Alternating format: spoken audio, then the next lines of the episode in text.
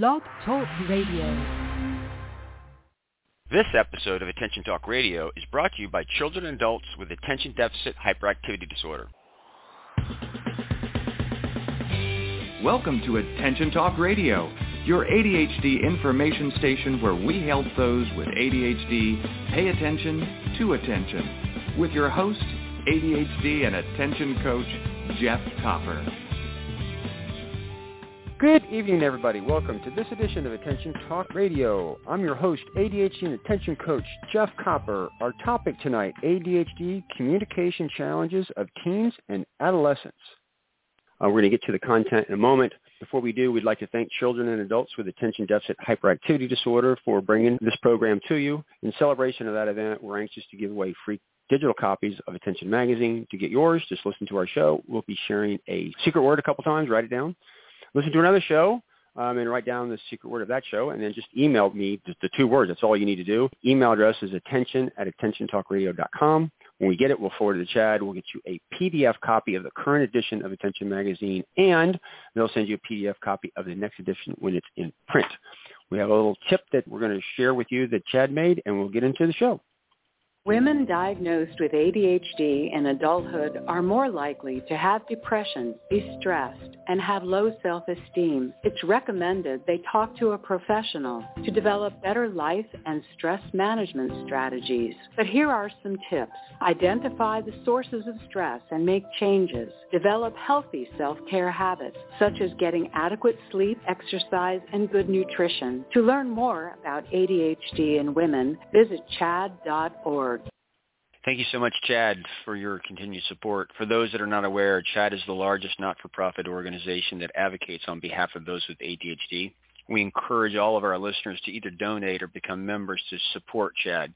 Financial stability is really important for them to have the resources to have people lobbying uh, on Capitol Hill for the ADHD community and working with different regulatory agencies on wording to make sure that uh, those with ADHD get the accommodations that they need in order to thrive. Again, for more information, to donate or to uh, become a member, go to chadd.org. I'm going to do a little bit of a shout out here to Time Timer, one of our long-term uh, advertisers. They have this visual clock. It's kind of cool because it helps you with what I call clock math being able to look at a clock and tell time, uh, subtract, add, all that type of stuff to really visualize time. So I encourage you to check it out at timetimer.com. Okay, this topic is certainly of interest to a lot of people. How do you actually communicate to teenagers and adolescents? Uh, tonight, we're repurposing a show with two thought leaders, one Dr. Ari Tuckman and Elaine Taylor-Klaus, which are some of our favorite guests. We're going to roll the tape, sit back. Hope you enjoy the show. We're here with Dr. Ari Tuckman, who's a clinical psychologist. Uh, you can learn about more about Ari by going to adultadhdbook.com. Also, we have Elaine Taylor-Klaus.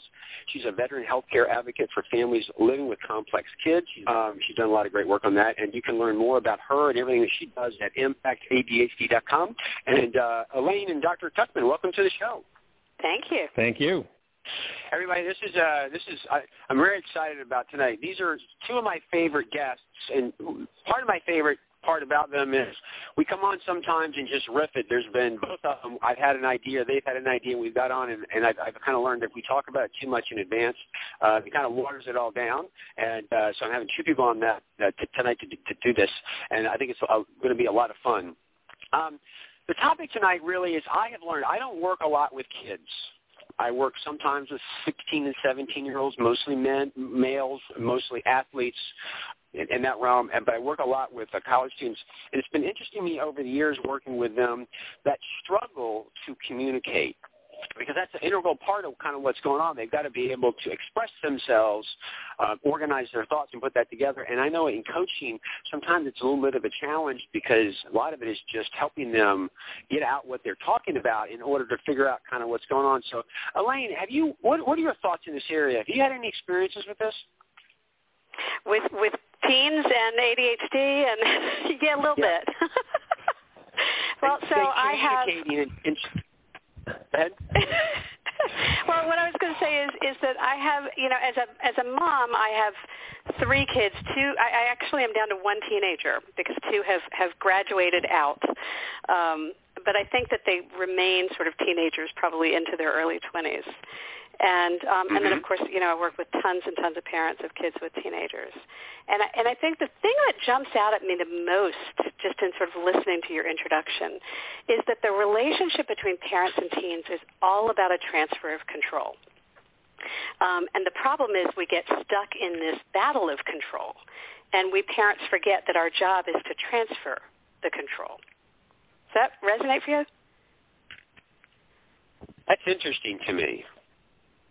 Know, I I don't know if you and I have talked about it before in an interview, but my mother um, I was a second grade teacher. She says, you know, when you're lecturing a kid and you're kind of going on, the kid is actually in control of the conversation, particularly if you're going yep. on because it shows your willingness to negotiate, et cetera. And as you described that, it's just like, wow, I that, that I never really thought.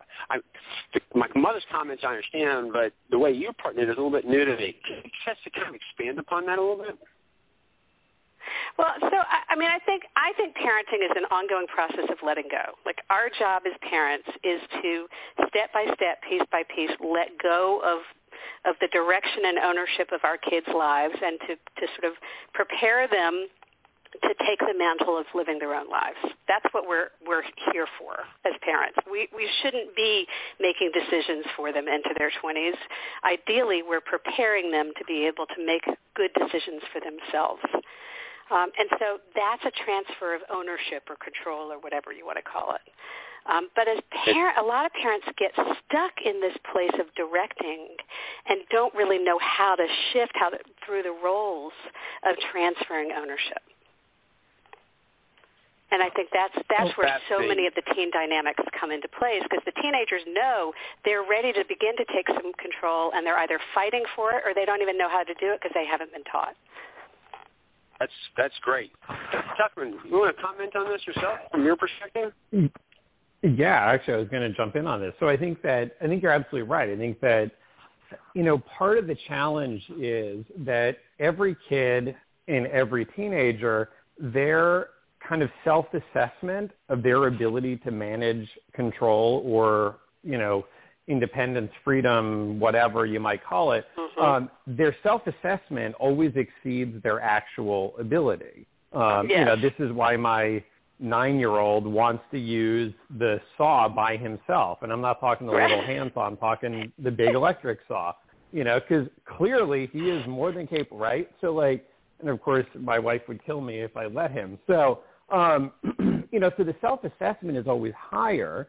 Um, part of the challenge is as parents, because we want to be protective, um, sometimes our assessment becomes a little bit lower than the actual lower. reality is.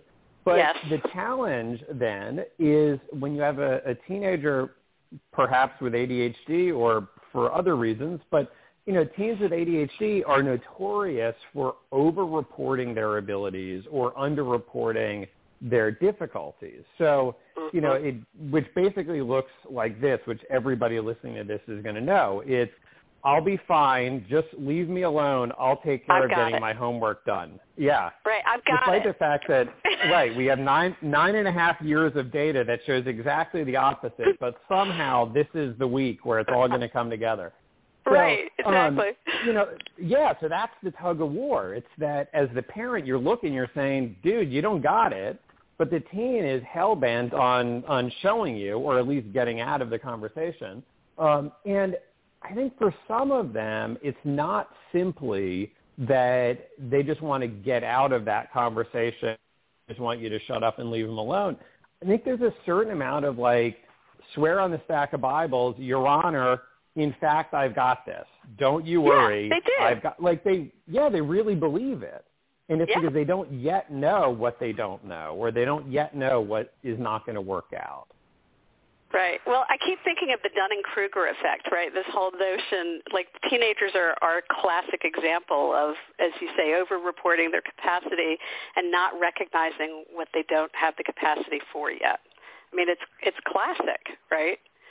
Right. And and then there's this communication layer that happens on top of it because they, we get into these battles where the parent sees what the kid doesn't see and, and as I say, doesn't know how to transfer that ownership. And so, you know, you end up with parents standing with their hands on their hips or exasperated or angry or, you know, all of the different kinds of reactions we have to it because we don't really know how to begin to make the transfer and how to how to do it in a way that, that is realistic and effective, particularly when we're dealing with kids who have executive function problems. Right. Yeah, and so, that's and that's the balance of knowing when to step in and knowing when to step back, knowing what to let our kids fail and stumble on, you know, because natural consequences do potentially lead to some learning and increases in motivation, but natural consequences do not lead to skill improvement, at least not directly. So, um, but can I share a great example, recent example? Because I have a 16-year-old, right? Yeah.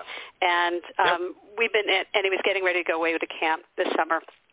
And, um, and he's been responsible for his own, you know, camp packing for several years now. And I'm usually pretty hands off because there's a really good list. Well, he went to a different place this summer, and they didn't give him a really good list, and he resisted the suggestion that he create a really thorough list. And so he gets to camp, and the first night I get a text because it's, it's a leadership camp, so I'm in communication with him. And I get a text from the first night, I forgot sheets and a pillow and towels. Right. And so we end up in this text exchange like, I guess you want him to, me to send him to you, huh? Yep. And he's already figured out how to make it until I get him stuff. And then I send him back, you know, do you need a blanket? Oh, yeah, that would be nice too. you know, and the next day, as I've got everything in the package in the mail, I send him back telling him how much it's going to cost for Tuesday or Wednesday. And I'm sure you only want to pay for the for the inexpensive one because I've already made it very clear I'm not paying for it, right?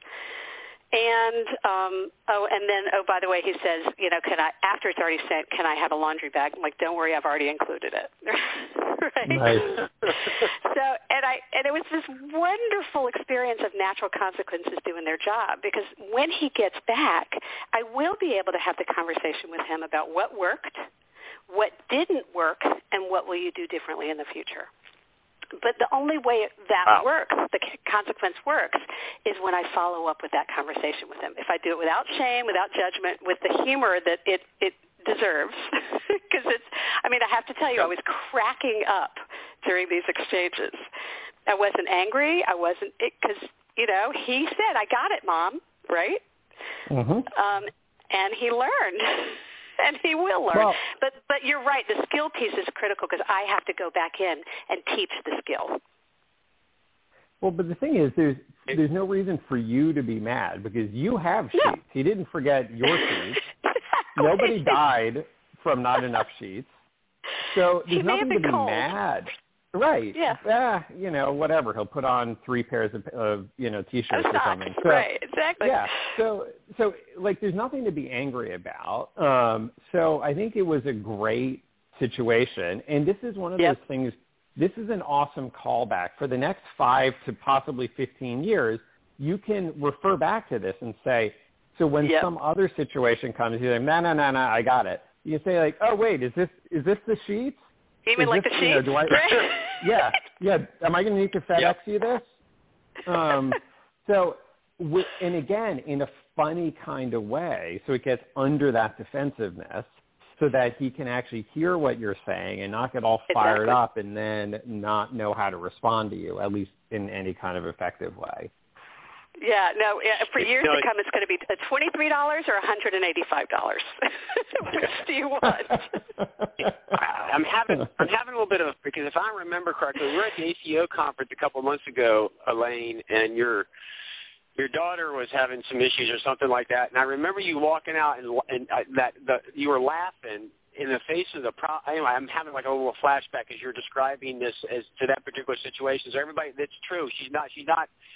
She's actually having fun with it. At least that's what I witnessed on my side of the. I mean, on her side of the phone call in uh, Reston, Virginia, um, which is kind of wild. Um, I need to run to a break real quick. When I come back, you know, you said something. Both both of you sparked a thought, and that is communication. There's verbal communication, and then there's nonverbal communication. I mean, it's your thoughts on communication in general, and what part is verbal, and how you communicate nonverbally. Um, we're coming back to when we get back, but real quickly, go check out Dr. Tuckman's website at adultadhdbook.com and um, Lane's uh, website at impactadhd.com We'll, we'll be right back after these messages. The secret word is adolescence. Your life, your world, your choice. This is Attention Talk Radio. Are you always late? The Time Timer is an award-winning time management solution that's helped millions of people with ADHD manage life better. As time passes, Time Timer's bright red disc disappears. Visit timetimer.com and use the discount code ATR for 15% off. Transform lives as a professionally trained ADHD coach at the ADD Coach Academy. ADHD coaching is in demand, a calling, and a career. Learn how you can change lives by going to addca.com slash ATR. That's addca.com slash ATR. Managing ADHD is about pausing before you ponder and proceed. This opportunity to practice pausing is being brought to you by digcoaching.com. And now back to Attention Talk Radio. Welcome back. We're having a great conversation, as expected, with uh, Dr. Ari Tuckman and Elaine Taylor Klaus um, about communicating with teens. And before the break, I was listening to both of uh, both of our guests talk, and I, I just kind of like the thing kind of came to me. I've studied communication for a while. A lot of communication is the, spoken word, but a lot of it, uh, as I've come to learn, is actually we communicate a lot without the spoken word. Elaine, first to you when you talk about nonverbal communication, how does this play into this, and how how much of that is a part of the communication process with kids and the transfer of control? Well, I, I, my understanding, and, and Ari can probably answer it better than I can, but my understanding is that about 70% of communication is nonverbal. I mean, it's it's a significantly high percentage of we of the way that we communicate with is through um, gestures, but also facial expressions and really subtle shifts in facial expressions. And uh, you know, I was thinking as before we took the break about the use of humor and how how powerfully effective my husband and I have used humor in working with our own kids. Um, but the, mm-hmm. the only reason it works is because I'm coming from, as you said, from a place of true non-judgment. That there's nothing, it's not hiding another emotion or judgment or or you know upset mm-hmm. it's coming from a place of true acceptance and and laughter and and because of that i think my kids read it that way um, but if i were trying to be funny but really covering up an angry or upset or frustration they would know it even if my words said something different well, and I, I like also that. humor requires you got to read the room right. You got to Yeah. know your audience in order to be Yep. funny, right? So, so in some ways, I mean, there's a lot that happens before the joke comes out, but you know, so that you know, like, what can I joke about? What do I not? Um, and you know, so that it kind of lands right and doesn't fall flat. So, you know, I think that it's it's some somewhat it sometimes it's just sort of like innate, and some people just have it more than others. But but it's also about that kind of pausing and not just kind of knee jerk responding out of anger or frustration, but taking a little bit of a step back perhaps from that initial reaction. Um, yeah so, Well, and what I would add to that, Ari, is, is knowing the kid too, because we were just talking about Mm-hmm. this in a group coaching call last week. We were talking about the use of play and humor, and you know, for for some of our kids, some of our kids have a wickedly funny sense of humor, and so it's a really effective strategy. Some of our kids tend to be a little more black and white, and if they're they're black and white thinkers or linear or have language processing problems, it, they may take a little longer to learn and appreciate and connect to humor. And so you want to make sure that you're meeting the kid where it resonates, because if you think it's funny but they don't get that you're kidding, it's Yeah. not working to your advantage. right. So, And I think Dr. especially Tuckman, with you talked teenage about that boys. knee-jerk reaction of Yeah. kind of going to that. Is that? Is, am I to hear that the, to communicate well with teens that you're kind of like between the lines I'm reading that the parents got to learn to self-regulate their own emotions to communicate? Absolutely. Definitely. Yes, sir. I Yeah. think that's the case So- with, with any any communication with any child, particularly a child with, with, with complex issues, is the parent seg- self-regulation is always the place to start. Because if the parent's not doesn't hold it together, the kid knows it, and the kid plays off of it or reacts Yeah. to it. And or if- So, this is kind of cracking me up because we've done a bunch of interviews with Dr. Russell Barkley talks about ADHD as a self-regulation issue, and uh, separately I've done some interviews with Melissa Orlov, who does some marriage consulting, and she talks about this ADHD symptom, and then the non-partner's response to the symptom, and then the ADHD person responds to theirs. So it's like she calls it the symptom response response, and in that process, it requires both parties to self-regulate, to down-regulate, to get back to it. And I'm kind of hearing a little bit when it comes to communication, the parents have got to self-regulate as much as the kids kid needs to self-regulate around their ADHD symptoms. Now, I don't want to put words in your mouth, but it sounds like the parent actually needs to be working as much as the kid does on the situation. Thoughts? Probably more, actually. Uh-huh. So, you know, I mean, wow. with the possible, yeah, I mean, with the possible exception of your spouse, the the other people in the world who will make you the absolute craziest and drive you to your worst lunacy is your teenage kid, you know? So, um, so as the parent, as the adult in the room, you have to keep your head on and you need to work twice as hard when your teenager has kind of lost their head. Um, so it's mm-hmm. absolutely, it's, it's all about, it all begins with self-regulation. Um, so that if your teenager is beginning to lose it, you don't also lose it or you don't let them provoke you into losing it so that now it becomes a screaming battle, which isn't really fun for anyone, but it, it is a good way to not actually come to any productive conclusion on something, you know? Well, so we're just going to blow technique. up and yell. Right. It's a great technique the kids nothing use to distract. Exactly. Yeah, Now, now we're not exactly. talking about what you asked me to do. Now we're talking about how I'm talking to you. And that, Right. And it, it's a beautiful technique for distraction. Um, but, Yeah. but I would echo what, what you just said because I probably 40, 50% of the work we do with parents is helping parents learn how to reconnect to calm or to calm themselves down or to stop yelling or to stop crying or whatever their reactivity is. Um, because because you cannot problem solve from a place of reactivity. And the parent has got to be the parent in the room and has got to be the problem solver and teaching those problem solving skills. Well, and I sometimes say that you can't expect your kids to behave better than you do. So like, which is super, Fair.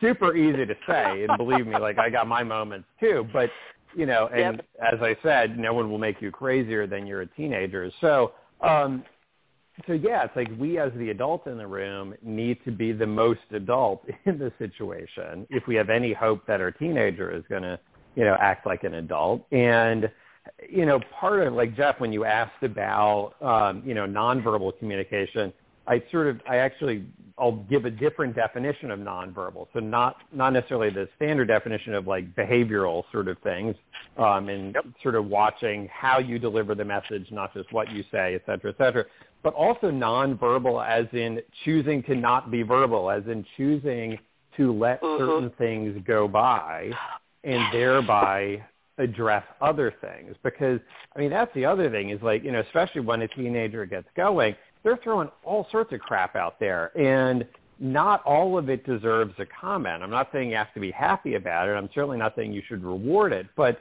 but sometimes you know there's wisdom in not saying something and not responding to something, letting something go, coming back to the main point. What was that main point again? Um, and you know, and that means ignoring, and it's again, it's that self-regulation, it's that inhibition, it's that holding back the response so that you can keep your eye on the prize and, you know, focus on the things that really are worth addressing in that interaction. Right. You know, so I couldn't. I, I agree with absolutely everything you just said, because I think the the point is that as parents, we feel like we need to take on everything, and what you're pointing to is the need to to, to be really clear. What are we tackling right now? What's the issue that we're addressing right now? To take aim there, and not get get seduced by the tendency to want to do absolutely everything to prepare them for adulthood because if we, if we don't address it all now then when they're 25 they're not going to be able to right? Right.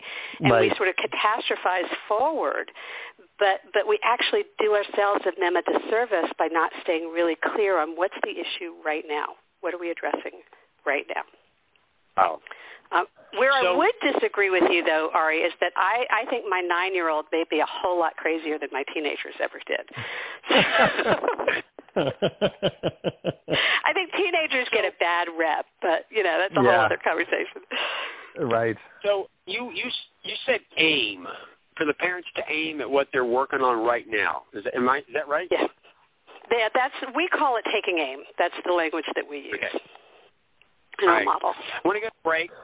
I come back. I want to kind of talk about that a little bit. Everybody, um, two of my favorite guests. Always great conversations. I always learn a ton- You need to go to their websites and learn more.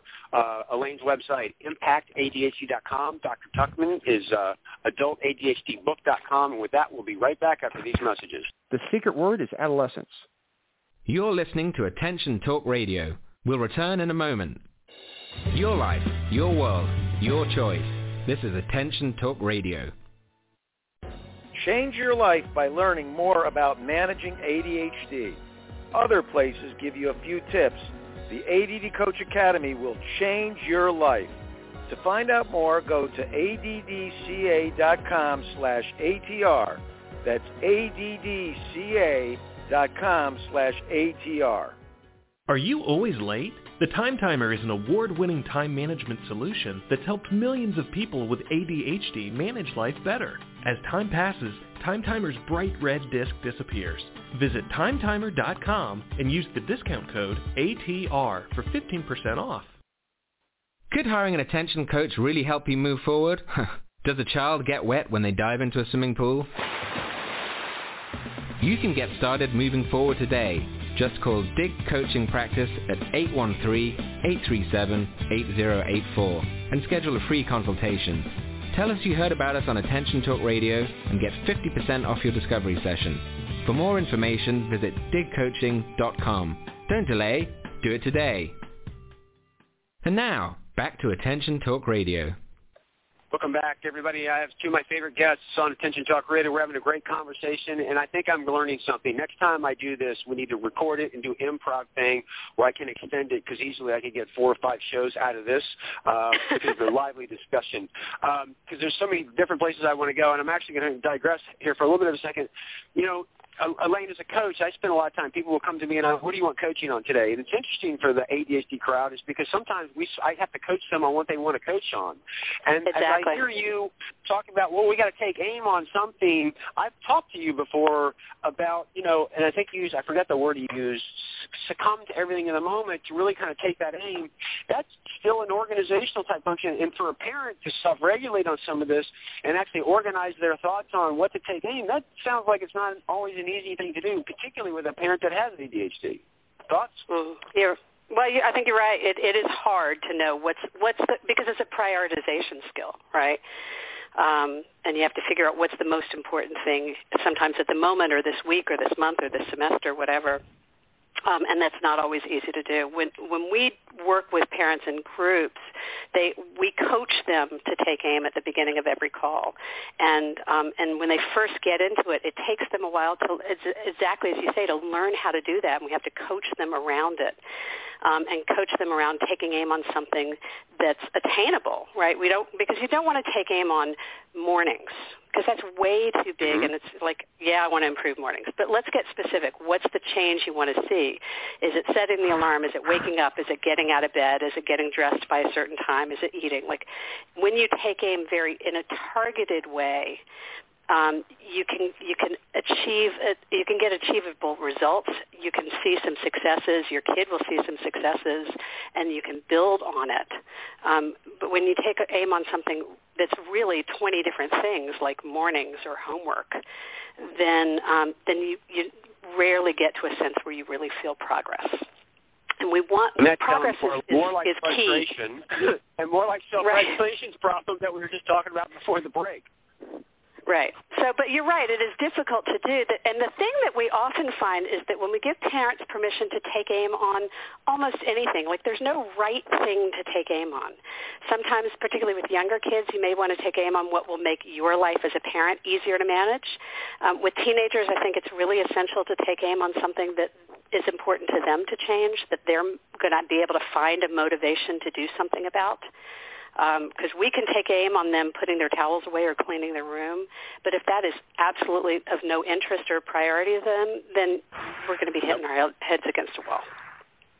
Absolutely. We're going to shift here in a second, but Art, you want to make any comments on what Lane's saying before I make adjustment here? Yeah, I think you know what I like about the language of take aim is it's sort of aspirational, you know, mm-hmm. in the mm-hmm. sense like we're we're aiming for it, we're hoping we're crossing our fingers and hope we hit it, but I don't know, we may not. We may hit something else instead. So it's that mm-hmm. there's kind of some inherent flexibility in that. Um, and yeah. you know, I think sometimes being flexible um, not only in what you accomplish but also in how you accomplish it, I think is, is kind of a key to success in a lot of ways in life.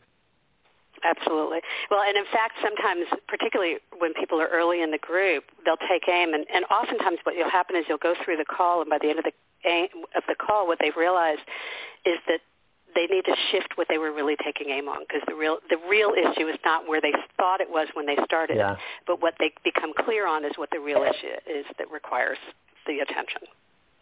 So that flexibility is key. Mm-hmm. Yep, that's awesome.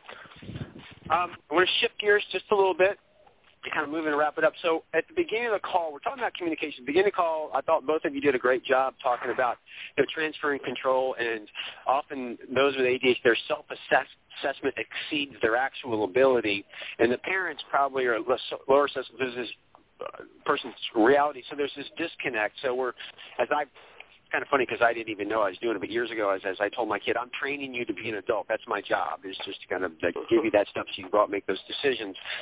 But there's this disconnect between the ability and assessment, and that requires a lot of communication. And we've been talking about self-regulation, and it sounds like Dr. Tuckman, there's a huge area that, that there's there's amazing amount of patience that's needed in this process. Is that really the epicenter yeah. of self-regulation and, and patience as parents, and and it's a long hoe as, as a process, which is the key to communication? Or you want to change that and twist that a little bit? Thoughts? Yeah, I mean, I think that absolutely patience and self-regulation, I think, are really kind of like two ways of saying the same thing. Um, mm-hmm. You know, because both of them involve a certain amount of disengaging from the big stimulus of the moment and keeping the bigger picture in mind. Um, and, you know, part of what we're doing as parents is helping, we're kind of holding up a bit of a mirror for our kids and helping them see like, this is what your abilities are at this moment, or these are your strengths, these are your weaknesses. Here are the things you can do to improve, you know, your strengths or weaknesses. Um, here is the value of hard work. If you put in the effort, here's what's reasonable to expect from it. So, you know, we don't want, you know, we don't want to err on either side of that, where if you're too kind of laissez-faire about things, your kids will put themselves into situations they're not able to handle. If you're too critical about things, then they will underrate ultimately their their abilities, and they will be too scared to take appropriate chances. So, you know, we're kind of trying to shoot in the middle there and provide some accurate reflection back to our kids about, you know, what they can do and where do they fit in in the world. Because there's, you know, we need all kinds of people in the world. And, you know, where's a good place for you in terms of being able to accomplish the things that you yep. want to do and have the kind of life that you want to have. So, so I, I uh, love that. And can I just add to what? Here's what comes up for yep. me as you're saying yep. that is that um, if our job as parents is to sort of hold up the mirror, as you say, um, we need to make sure that we're cultivating a relationship with our kids that's strong enough for them to trust the mirror to not right. feel judged by it, to not feel shame by it, but to or or not feel dismissed by it, right? But to be able to look at it and say, okay, what my parent is reflecting back to me I can trust. And so that's why the core of all of this is, is the connection and the relationship so that when we do give them feedback, positive or negative, they can trust it and they're not suspect of it. And we, I think mm-hmm. we have a tendency to be so hypercritical of these kids um, that they're suspect, that they don't know what to trust anymore. Does that resonate, Ari? Does so, that sort of fit yeah. into what you're saying? I think it definitely does, and it's and that the feedback that hits home in the in the right kind of way is feedback that they sense is given for their benefit. When we yes. start losing our crap, it's we're saying things, we're doing things for our own benefit in the sense of like, mm-hmm. my emotions are out of control and I cannot manage them, or I can't be bothered to manage them, or I just don't want to deal with this situation right now. So, you know, where it's punitive, where it's problematic is when it's done for our own kind of selfish benefits and we all have our moments. Um, but when when yeah. it's good is is exactly like you said that our kids can trust it, they can believe it, and if you have a kid who's already getting more negative feedback than the other kids sitting next to them in class, and we know that kids with ADHD and other difficulties do get more negative feedback, so they're already getting a bit beat up. So it may be that it doesn't take much from you. Like if there's a whiff of kind of criticism or judgment, yeah, yeah, they will read in, they will project onto that little bit, that little seed of truth. They will project on a whole lot more and say, "You're always on my case. You never trust me," you know, and then it becomes this much bigger kind of a thing. So it's not mm-hmm. to say that we go the the other end and become Pollyanna, where they walk on water and it's all amazing, but but just that we're we're kind of hitting the bullseye, or at least pretty close to it, or at least we're doing our best to put it somewhere on the target. Even if we mm-hmm. screw it mm-hmm. up sometimes, they they can read the intention is there, even if the delivery yeah. doesn't have to be perfect. And it shouldn't be perfect. Not that you could, but it shouldn't be perfect because you're also modeling not just here's how to do things well. You're also hopefully modeling here's how to fix it when you screw it up. Here's how to fix yeah. it when you miss the mark. exactly. Yeah, no, I think that's the, the a key piece to it is you know this notion. Jeff and I, you and I have talked about this for years. This notion of failing forward and modeling for our children that failure is part of life and and success even, and and that we're not going to do it perfectly, but but we want them to be able to trust that we, as you say, that's so beautifully, that we have their best interest, that we really are in this for their benefit, not because they need to learn something, but because we want them to be and feel accomplished, successful, confident, whatever. And that's you know, key. I, I'm li- I'm listening to this conversation and reflecting a lot on different interviews that we've done in different ways, and you know, Elaine, you're talking, Ari and Elaine, you're both talking about, you know, gaining the kids' trust. And one of the cornerstones of coaching is to set a safe space and gain trust. But it's been fascinating because I've been doing a lot of mentor coaching the last couple of years. And when the young coaches kind of come in and you ask for a coaching topic and they tell you, and the younger coaches have a tendency to want to solve the problem, give them the answer. And as we learn in coaches, you have to let go of that. You really don't know.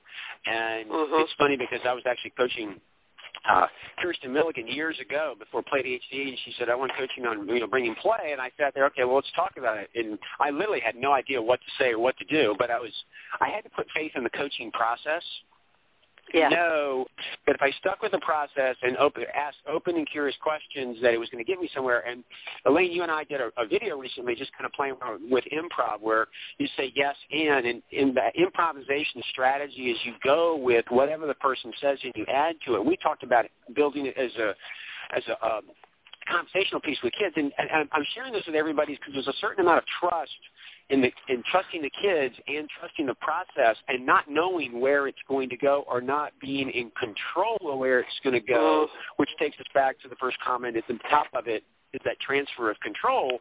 I think that's really kind of scary. But the bottom line mm-hmm. is, on what I'm learning from this is, if you if you if you communicate the right way, in an open way, a non-judgmental way, a fun way, and put your faith in the process, good things can happen. So I want to, uh, Elaine, first thoughts on that? I think that was a beautiful, beautiful wrap up and bringing bringing the whole thing back around full circle. That was gorgeous. I don't right. even have to add to it. It was perfect. That that is, in essence, everything that we've just said. You've sort of just encapsulated it beautifully. Yeah, and I think that trust. I agree. I think that trusting in the process means not just when it's going well, because that's that's pretty easy then, yep. but also to have some faith that like even when things are are going off the rails a bit, it'll come on back, you mm-hmm. know, and that parenting is not about perfection; it's about kind of persistence. It's about you know you you know I mean hell we have 18 or more years um, to sort of instill these life lessons. Like it doesn't all have to happen today. Right. Well, and that's that's the I think the biggest fear point for so many parents is that if I don't do this, then they're not. I mean, I, rem, I remember so vividly coaching a, a mom of a 12-year-old who was really upset that that this little that this girl was leaving cra- crackers on the floor, crumbs on the floor when she was watching television, and she really was worried about whether she was going to be able to keep a neat apartment when she was in her mid 20s and and you know we had to sort of pull back from that and, and meet this kid where she is now and just allow her to try to get to school with her gym clothes. Right. You know and to focus yeah. on that first. Um, but that wow. it is hard to do because it's scary and you you don't um, you don't know. And and we and we feel like our job is to protect these young people and and steward them and it's a daunting task. If it were all up to us, it would be impossible. So if you don't trust, it's it's terrifying not to, but but and it's terrifying to trust. But but I'm not sure we have much choice if we want to well, feel sort of peaceful and content in the process. Touche. Touche. Well, uh, you know, Elaine, you and I have done some different shows on what you do at Impact ADHD, and a lot of of, of you guys have a couple models that you coach uh, parents on, which really is, I think, really the essence of what we're saying. You you coach them on a model that they trust the model, and you lean into the model as a tool to kind of bring about some of these kind of outcomes, which I think is real real powerful. Um, everybody, I don't yeah. have the name of the show at hand, but if you just uh, Google Attention Talk Radio and Elaine uh, Taylor Klaus, K-L-A-U-S, then it'll come up and you'll see the, the menu and stuff. So, um, all right, anything last to say before we close this out? Um, just that this was just as good as I knew it was going to be. Yeah. Uh, you know, Jeff, you and I always have a great time. Elaine is awesome, so adding her in could only have made it better, and it did. Thank uh, you. We're, I feel the same way. On the trail for a couple ideas. Look for your one-liner emails about riffing another one. So uh, I appreciate both of you coming on the show. Thanks for having Thank us. you. It was a pleasure. Everybody, go check out their websites, impactadhd.com and adult uh, Hope you enjoyed this episode. Take care, everybody.